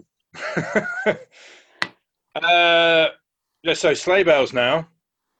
Which Trent? This is very weird how this has come out. Which 2015 Christmas comedy horror is directed by Michael Dougherty and stars Adam Scott, Toni Collette, and David Kirchner? And that's Stella and Kirsty. Is it Krampus? Yeah! Yay! Was that that good? Is that weird? That is weird. How that, how that question fell. Yeah. Wow. And now you're uh, now you're gaining. Okay. Not enough, though, I feel. I, can I just say, Well, we've got, we've got one more round after this, in which there are ten points to play for. Um, So I'm No, just going to say, clarify. Sven keeps cutting out. So I'm just going to say, what did you just say then, Sven? I knew the answer to that Ah, because I really like Yeah. Adam Scott. So uh, uh, Yeah. is he the guy who's also in? Um, uh, Parks oh, and Recreation. So uh, uh, I've only seen one episode of that, so maybe. Mm. I've never seen Krampus. Is it good? Because it's on Netflix right now. we, uh, we, don't- We haven't seen it. No, we were. I've heard really good things. It's a com- It's a hom- horror hom- horror comedy. It's. It's one of those. Yeah. I've, I've, I've, I've not had a. I haven't had a. Oh dear. I once, uh, I once got, I once got arrested, and just before I was bundled into the car because I was so drunk, I was trying to say I haven't had a drinkstable as a joke, and I was, and I said I haven't had a drink, Constable, um, and like, like Withnail and I or something, I just, I just had to be carried. I was, I, I doubled up laughing at how ridiculous that was, and I had to be carried in to the police car with still in the fetal position because I was laughing so hard at the fact I couldn't say I haven't had a drinkstable. Um, anyway, is that is that enough, Dan? Are you gonna? No, Uh, let's have one more, I think, Ian. I'll, I'll we don't like a smart. We're going to do that in the uh, in the new year, aren't we? We're going to do uh, Bad Boy Bubby. I hope so. So where was I? Who needs a question? uh, sleigh bells. Do they? No, no. No, No, no. No, just no, no, they just got Krampus. Krampus. So yeah, so it's now Krampus. Because you guys got the sleigh bells one and they got Krampus one, and now Yeah. So this is for Crampi. Actor Henry Travers starred in over 50 films in the 1930s and 1940s, but he's best known for his role as guardian angel Clarence in the best Christmas movie ever, It's a Wonderful Life. But in which 1933 science fiction horror film, directed by James Whale, did he star alongside Claude Rains? That's a lot of clues. Oh, please. Dan. Uh, I think it must be the Invisible Man. It bloody is. Well done. Right. That's another one I've never seen. Yeah. Making horror questions Christmassy is difficult. Okay. Now, final question before we go on to the other round, the final round, uh, which is which is not questions. Well, it, it, it's a sort of Oh, I see. when we get there. This is the final question round. Okay, for the sleigh bells. Which PG rated bloodbath takes place on Christmas Eve in a small American town of Kingston Falls? Oh, damn it. Dan knows this. I can see in his face.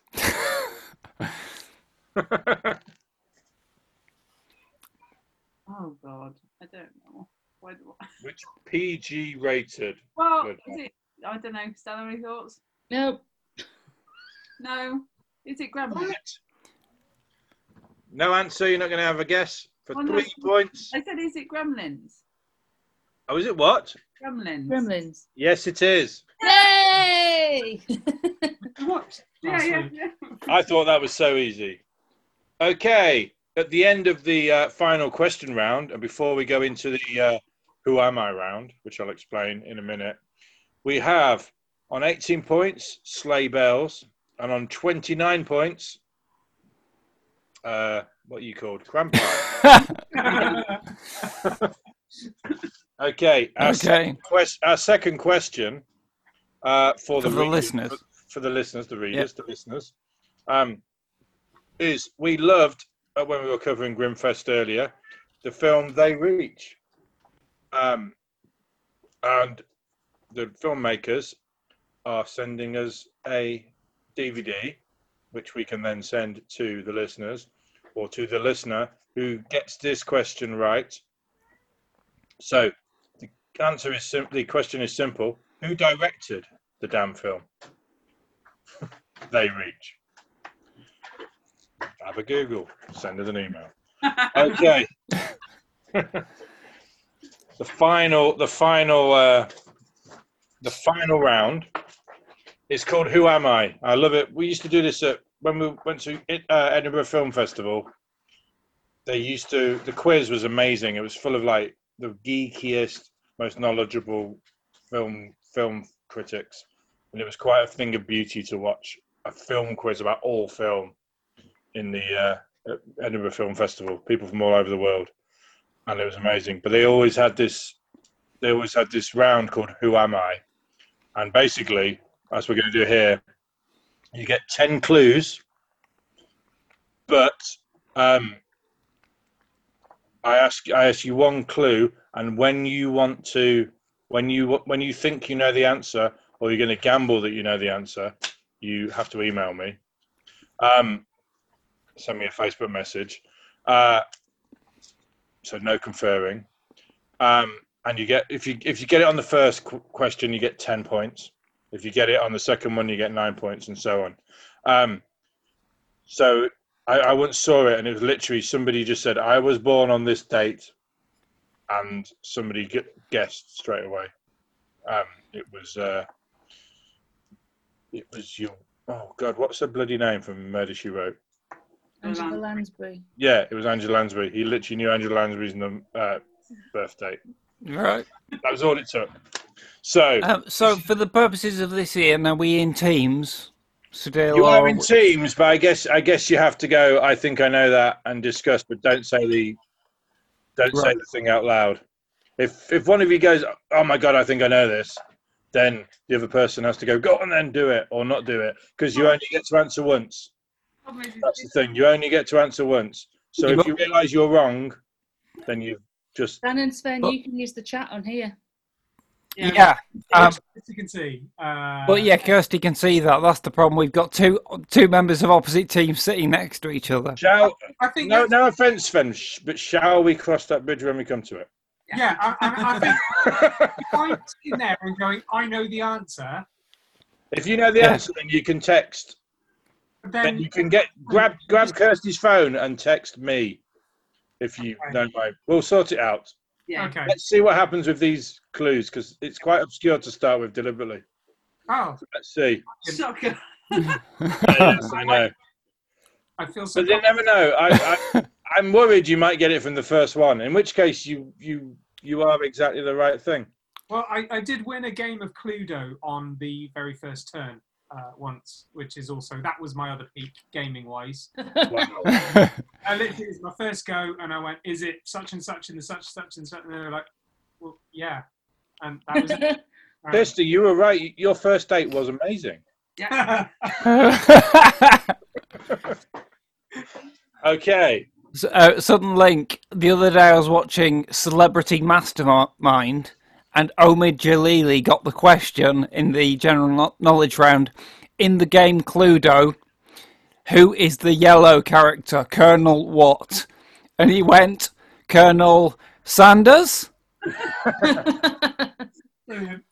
I interviewed. Uh, couple. I interviewed Djalili once, um, and uh, he was on the phone.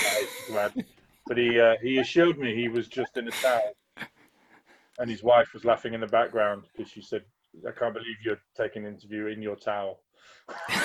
and then he went on to talk about his balls quite a lot, uh, in relation to Oliver Reed squeezing them really hard in Gladiator. That, that led me to believe he really was in his towel and had just got out of the bath when I was Well. But anyway, It's going to be on his mind. I Yes. think. I think Ian, we, we might. going. Still hurts. Oh my god! I think Ian, we might have to have a sound effect for whenever you drop a name. Oh, really? Just be a, an anvil crash an anvil crash. or Okay. something. But um, That it is it is a skill that you have. But yeah. anyway. Okay.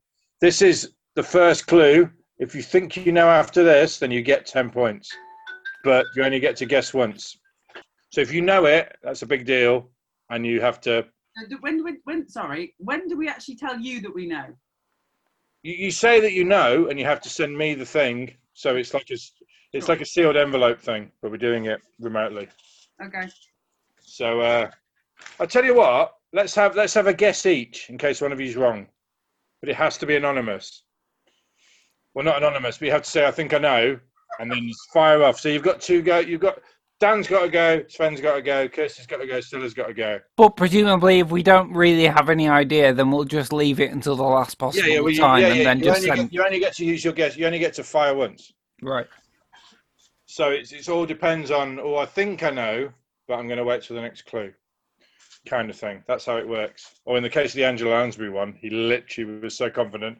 He he walked up, slapped his answer on the desk in front of the thing, and went, "I know." And then they obviously they have to keep it secret till the end. And we're all there going, "Bastard! I bet he does know." Literally from the date. But the Anyway. list the listeners won't know until they've heard all ten clues, will they? No, no, no. I'll tell you at the end. Unless they're really clever and they know. This is like Yeah, a as listening. Taskmaster challenge, is, it? isn't it? It probably is. Okay. I'm go- I'm being really maverick. I'm not even starting with the date they were born. And I'm really scared that this is actually going to make somebody know what this is. But anyway, fuck it. First clue for 10 points if you know on this clue. Who am I? I'm named after the town I was born in.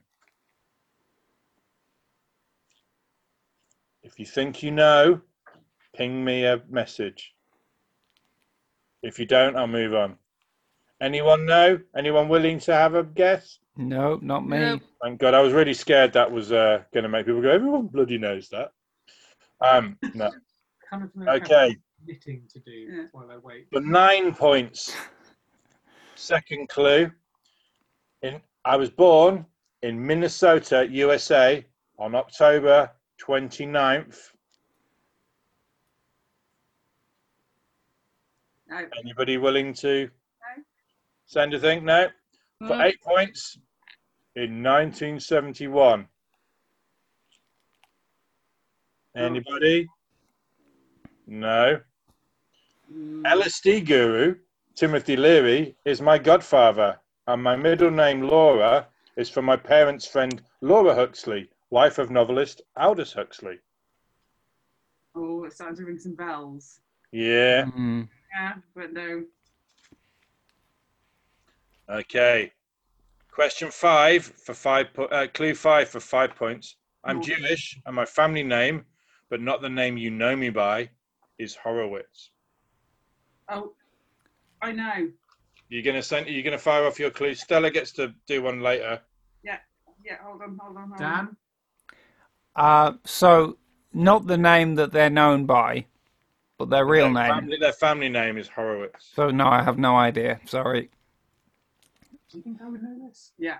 Really? No, I don't Oh. think you do. But I think, I said What it for does a my- second there. I felt very confident in Pally. oh no, no, no! You Shut no, down. No chance. you would know sorry. I was too busy. Like, this is all like subterfuge and you know, confused by things. I'm just going to go and have a look on my messenger. Ooh. Okay. I'm not going to say whether you're right or wrong Yeah. until we get to the end. So I- Okay. Question six for. Oh, this is for five points. In fact, you've got six points if you were right, Kirsty. Question six I'm an actress. So, all that information you've had so far, plus I'm an actress. What, are you looking at me like I should know this No, answer? no, Oh, no. no. Okay, to run through, I'm I'm named after the town I was born in, in Minnesota, USA, on October the 29th, 1971. LSD guru Timothy Leary is my godfather. I'm a middle name Laura is from my parents' friend Laura Huxley, wife of novelist Aldous Huxley. I'm Jewish, and my family name, but not the name you know me by, is Horowitz. And I'm an actress. Okay, next clue. Clue seven for four points. My many film roles include the lead in a 1994 movie based on a novel by Louisa May Alcott, which is described by some as the most perfect Christmas movie ever. Are you, is anyone going to go for it? Out of Stella, Sven, or Dan? No. Is Dan going to send me a thing? Um, You only get to guess once. no. We'll be I'm not. miles ahead. I don't know. This could equal it very no, no. quickly. Well, no, I don't think it could. I had a guess, but I'm, I'm pretty sure I'm wrong, so no. What we should do actually, I know this is changing uh changing the rules at last minute. Stella and Kirsty and Dan and Sven, all the all you can all join in, not as a team.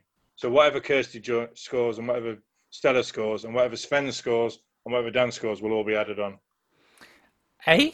And therefore, what's the point? I don't No, get no, as in as as in it's not just it's not just the teams.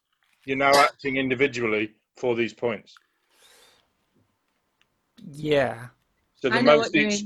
So, so, so say, so, so Sven and I both make different guesses, uh, but each of our answers, the points is added to the team score. Yeah, yeah. what you mean? Ah, yeah, yeah, yeah, yeah. Quality podcasting. Yeah, I know, I know. working out the format while we're, while we're drinking and recording. No. Stay the track. Yes. So, are you sending me a thing, Dan? Nope. Nope. Okay. me neither. I'm just, trying, I'm just trying to give the sleigh bells a chance to maybe edge in if if Stella jumps in with a right answer. But I'm not patronising you in any way. Okay. Next question for three points. Uh, next clue for three points if you get it right on this. Another of my films from 1990 features a famous Christmas tree scene and stars my then boyfriend in the lead.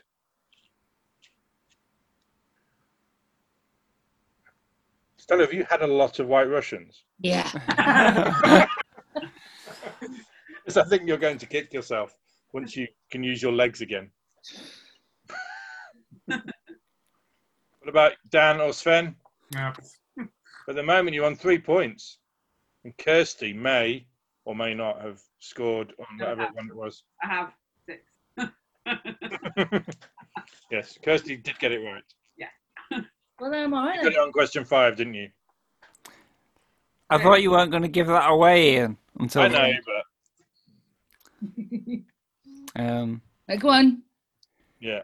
yeah. I, I'm just Kirsty rubbish at this six kind of question. I know that when when I find out what it is, I, I'll realise I should have known it, but I just can't put together these lateral clues. I'm terrible at this kind of thing. Yeah. well, it's good to know that God does not give with both, both hands, Daniel. okay, no one, no one going. No. Okay, clue nine. I didn't think it'd get this far. Um, Is clue 10 just the answer? No, not quite, but but I, I would have thought Louisa May Alcott would have been the answer, if not all the others. But uh, anyway, this boyfriend had my name tattooed on his body, then altered it after we broke up. oh, oh no, I was right. All Well, you should have bloody answered them. Well, you? no, I, I. It doesn't matter. Um, Type it in. We'll go for Is it now. Stella typing it in as well. What about Sven? Nah, pff, nah. I don't know what's going on. I don't know who anyone is. I don't know people's names. Uh, Oh, I oh, like my mum. From podcast down to everyone. Brilliant. oh shit. Some points here as well. Uh, hang on a minute. Sorry, I, uh, no, I don't know. right. Right, Sven, being honest, did you see that message? yes. Yeah, I did. You did. Well, this is the last one anyway. After a few more years, after a few years more famous for anxiety, drinking, and accidentally shoplifting, I hit the big time again in 2016 on a hugely popular Netflix series. Yeah, Would you have got it from I from would that? have got it from that one. I know the answer now. Thanks. Yeah, yeah. sent Stella, you did you- another did answer you- though. Did you answer me? I sent you one privately. Yeah, yeah. To your So um, Dan, Dan, Dan rather sent me uh, in a. In a, I sent it to everyone in the chat. Oh, Stella. You've, you've disappointed me. See, the thought process I went through, I- I did, I did get it when the Louisa May Alcott clue came up, but, but I actually haven't seen that version of Little Women, and I thought I was, go- I was thinking it was Winona Ryder, and then um, I thought, Yes. no, no, no, she wasn't in, in Little Women, she was in The Age of Innocence. Yeah. Anyway, for the listeners at home, the answer was Winona Ryder. Oh yeah, sorry. and Ste- Stella, Stella, to take the piss, sent me the uh, the message. Pamela Anderson. Amazing Little Women. Because you said that she took the tattoo. oh, that. I remember the video. I, I don't get that one. That's gone over my head. Um, Right. But yeah, Johnny Depp um, had her name tattooed on. on Yes, and then on and then his- changed it to Wino Forever. Yeah, yeah. When they split, Um, yeah. There we go. Whatever happened to him? Yeah. Okay. so, Dan, which one did you answer it on? Either two or one. Yeah, I can't remember. it really was two. Yeah. And Stella didn't. And Sven, are we going to say you would have got it on the last one? I, I, I would have got it on like the, the Even Sven. Got it on the last one. So at the end of this quiz, final, it's, it's, a, it's a little bit closer. So it did what it was supposed to do. 24 for sleigh bells, Hey! 32 for the superior gender. Thank God. Hey! I Can I say that out loud? Pair of single fingers from Stella here. Okay, Quite right. well, that was fun. So uh, this has been my first time doing a podcast drunk. Um, I think. Can't tell. I remember the other one. yeah. No, How would you know? Yeah. So, yeah, well, yeah. that that was our, our first I love doing Christmas quizzes. special I really do. quiz podcast. So Yeah. No, So, Ian, uh, you, you're you're you're great at it, and um, I didn't last seven hours like the last when at the beginning of lockdown. I did a oh I'll do a quiz, and I think I had people locked in for seven hours. Too, too embarrassed to leave. yeah, we, we all turned up thinking we were going to have do a couple of hours and then go and have our tea, and we ended up spending essentially a full working day doing this this quiz until about quarter to three in the morning. It was good fun though. It was great fun. Yeah. I've I had Dungeons and Dragons sessions this Zoom that have uh, this lockdown that have lasted longer on Zoom. I must admit, Wow. Oh well. maybe I'm a bit sad. I, I've got other friends who, who play D and D over over Zoom. I've never played D and D, and I can I don't know what the how, how you do it over Zoom, but um, You just you, You just speak. It's just speaking. That's the weird thing. You need to When playing games is just speaking. Before these video games came in, it's literally speaking But you and have to roll- occasionally rolling dice. And then you, then you the people are being honest about their dice rolls. Because I would totally lie. Oh no, well I'm I'm always the dungeon master anyway, so I always do the Uh, dice rolls, and I'm never honest about it anyway because else they'd all be dead. I'm just I'm just a storyteller using the uh, medium of role playing games to uh, to entertain people actually. So uh, yeah, I just go I just roll and roll and roll, and only when it's really exciting do I put the camera down on the dice. That's how we do it. Anyway, wow. I'm already married, so uh, it's fine. That's that's the sound of a thousand breaking hearts. I know, I know, I know.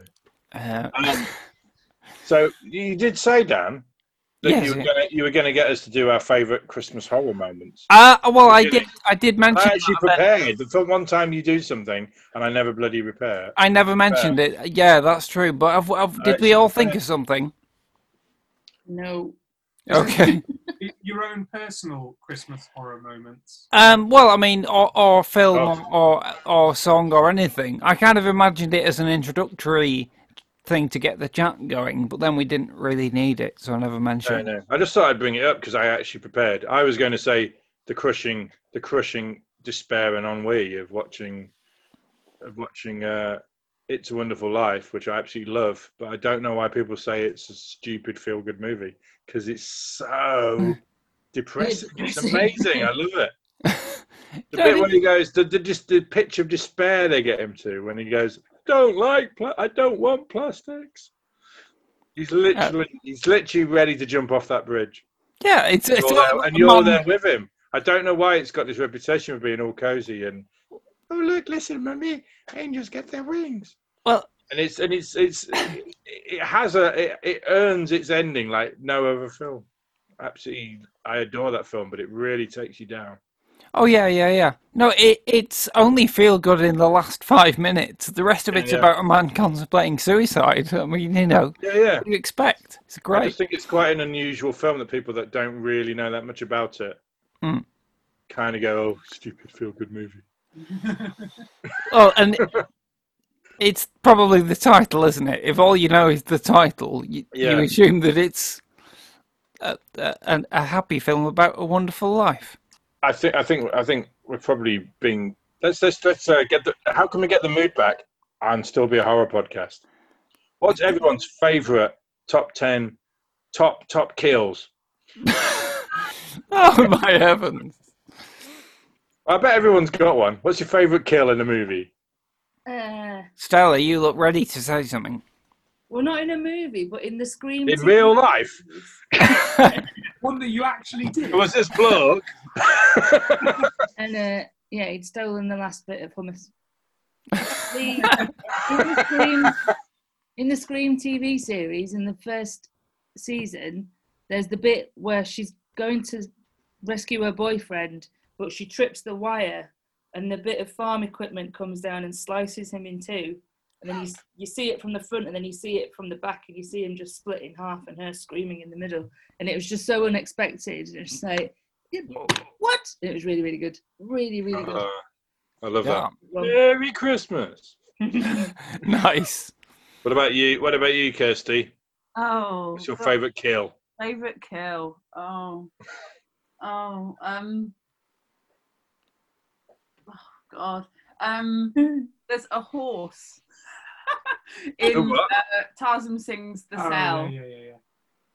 A horse. A There's a horse. Is that- it really a kill though, isn't it? Well, yeah, it, well, it's a kind of dream, dreamy kind of thing. But there's a horse and it's stood in a room and there's a clock ticking, tick, tick, tick, tick, tick, tick, tick, and uh, kind of.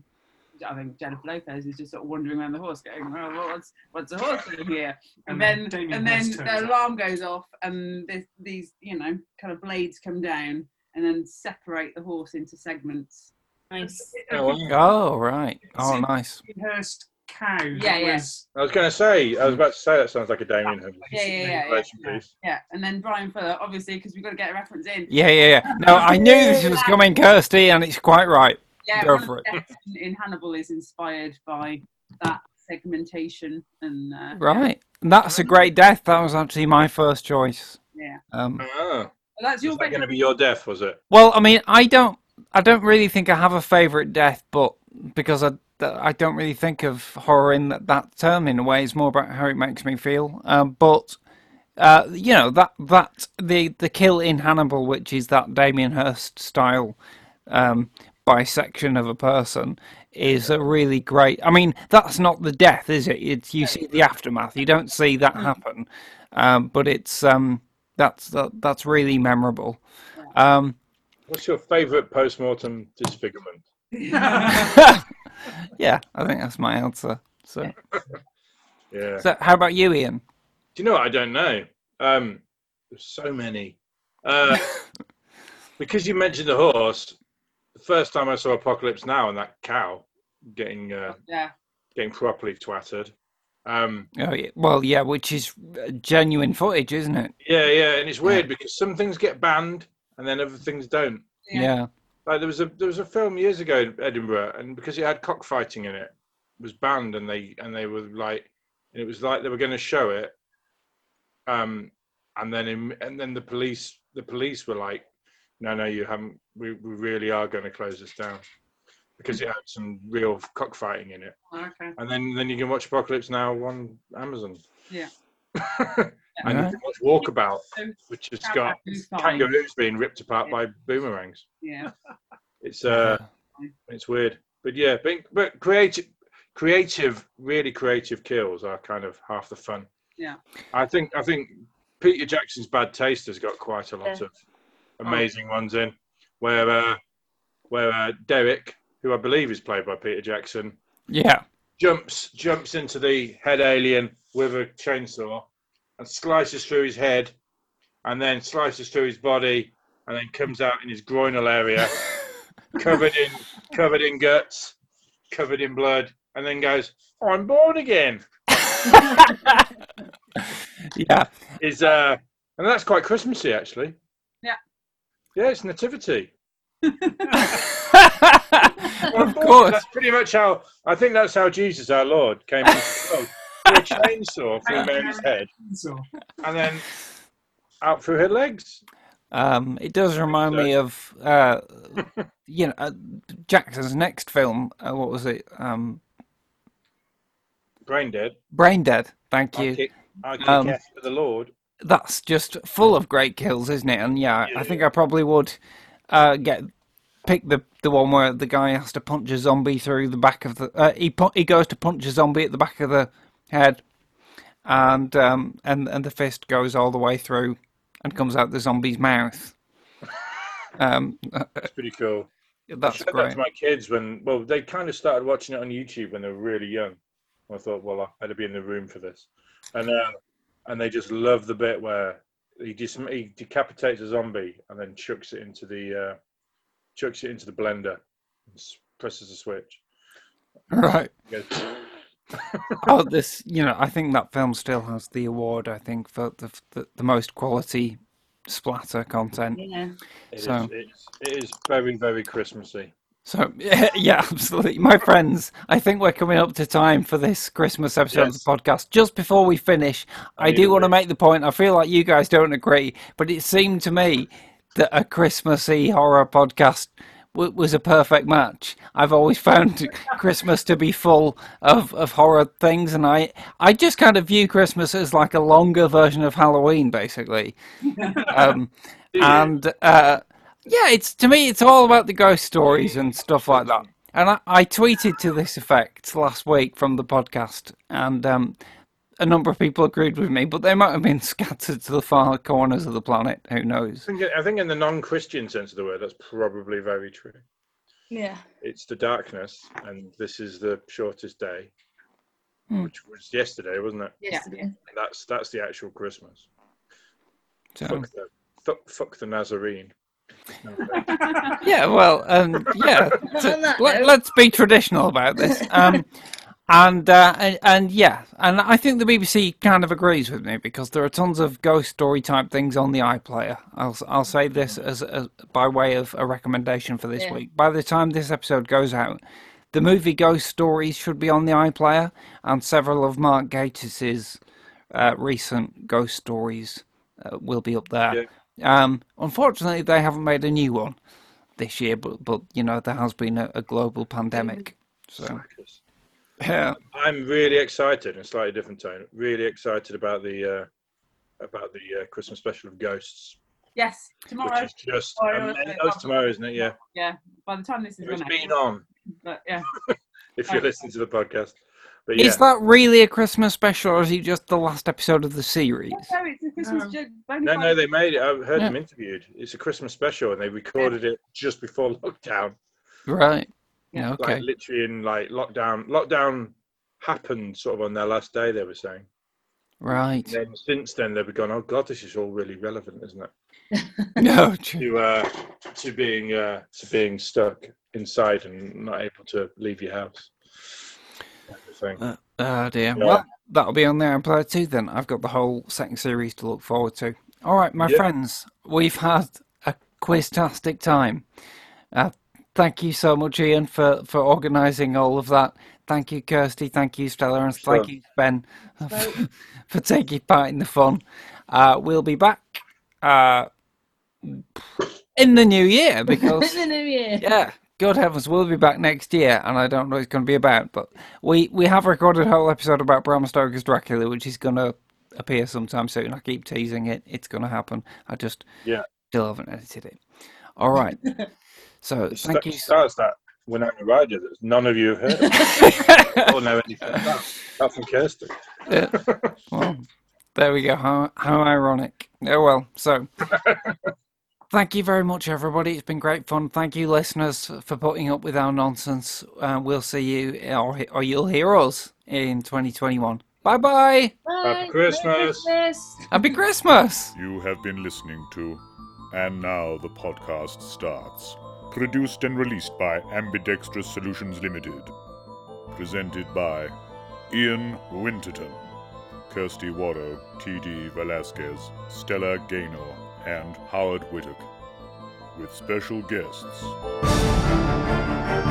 Special thanks to Greg Hume for our original theme music and to Brian Gorman for our original artwork. All dialogue and music clips from films, TV shows, and trailers are used for the purposes of criticism in the spirit of fair dealing as defined in UK law and fair use as defined in US law. No copyright infringement is intended. Please visit our home on the web www.andnowpodcast.com for more content and contact details. Or visit our Facebook pages at andnowpod or at Lee Cushing Pod. Follow us on Twitter at andnowpodcast or at Lee Cushing Podcast. If you'd like to donate to us, please visit patreon.com forward slash and now podcast.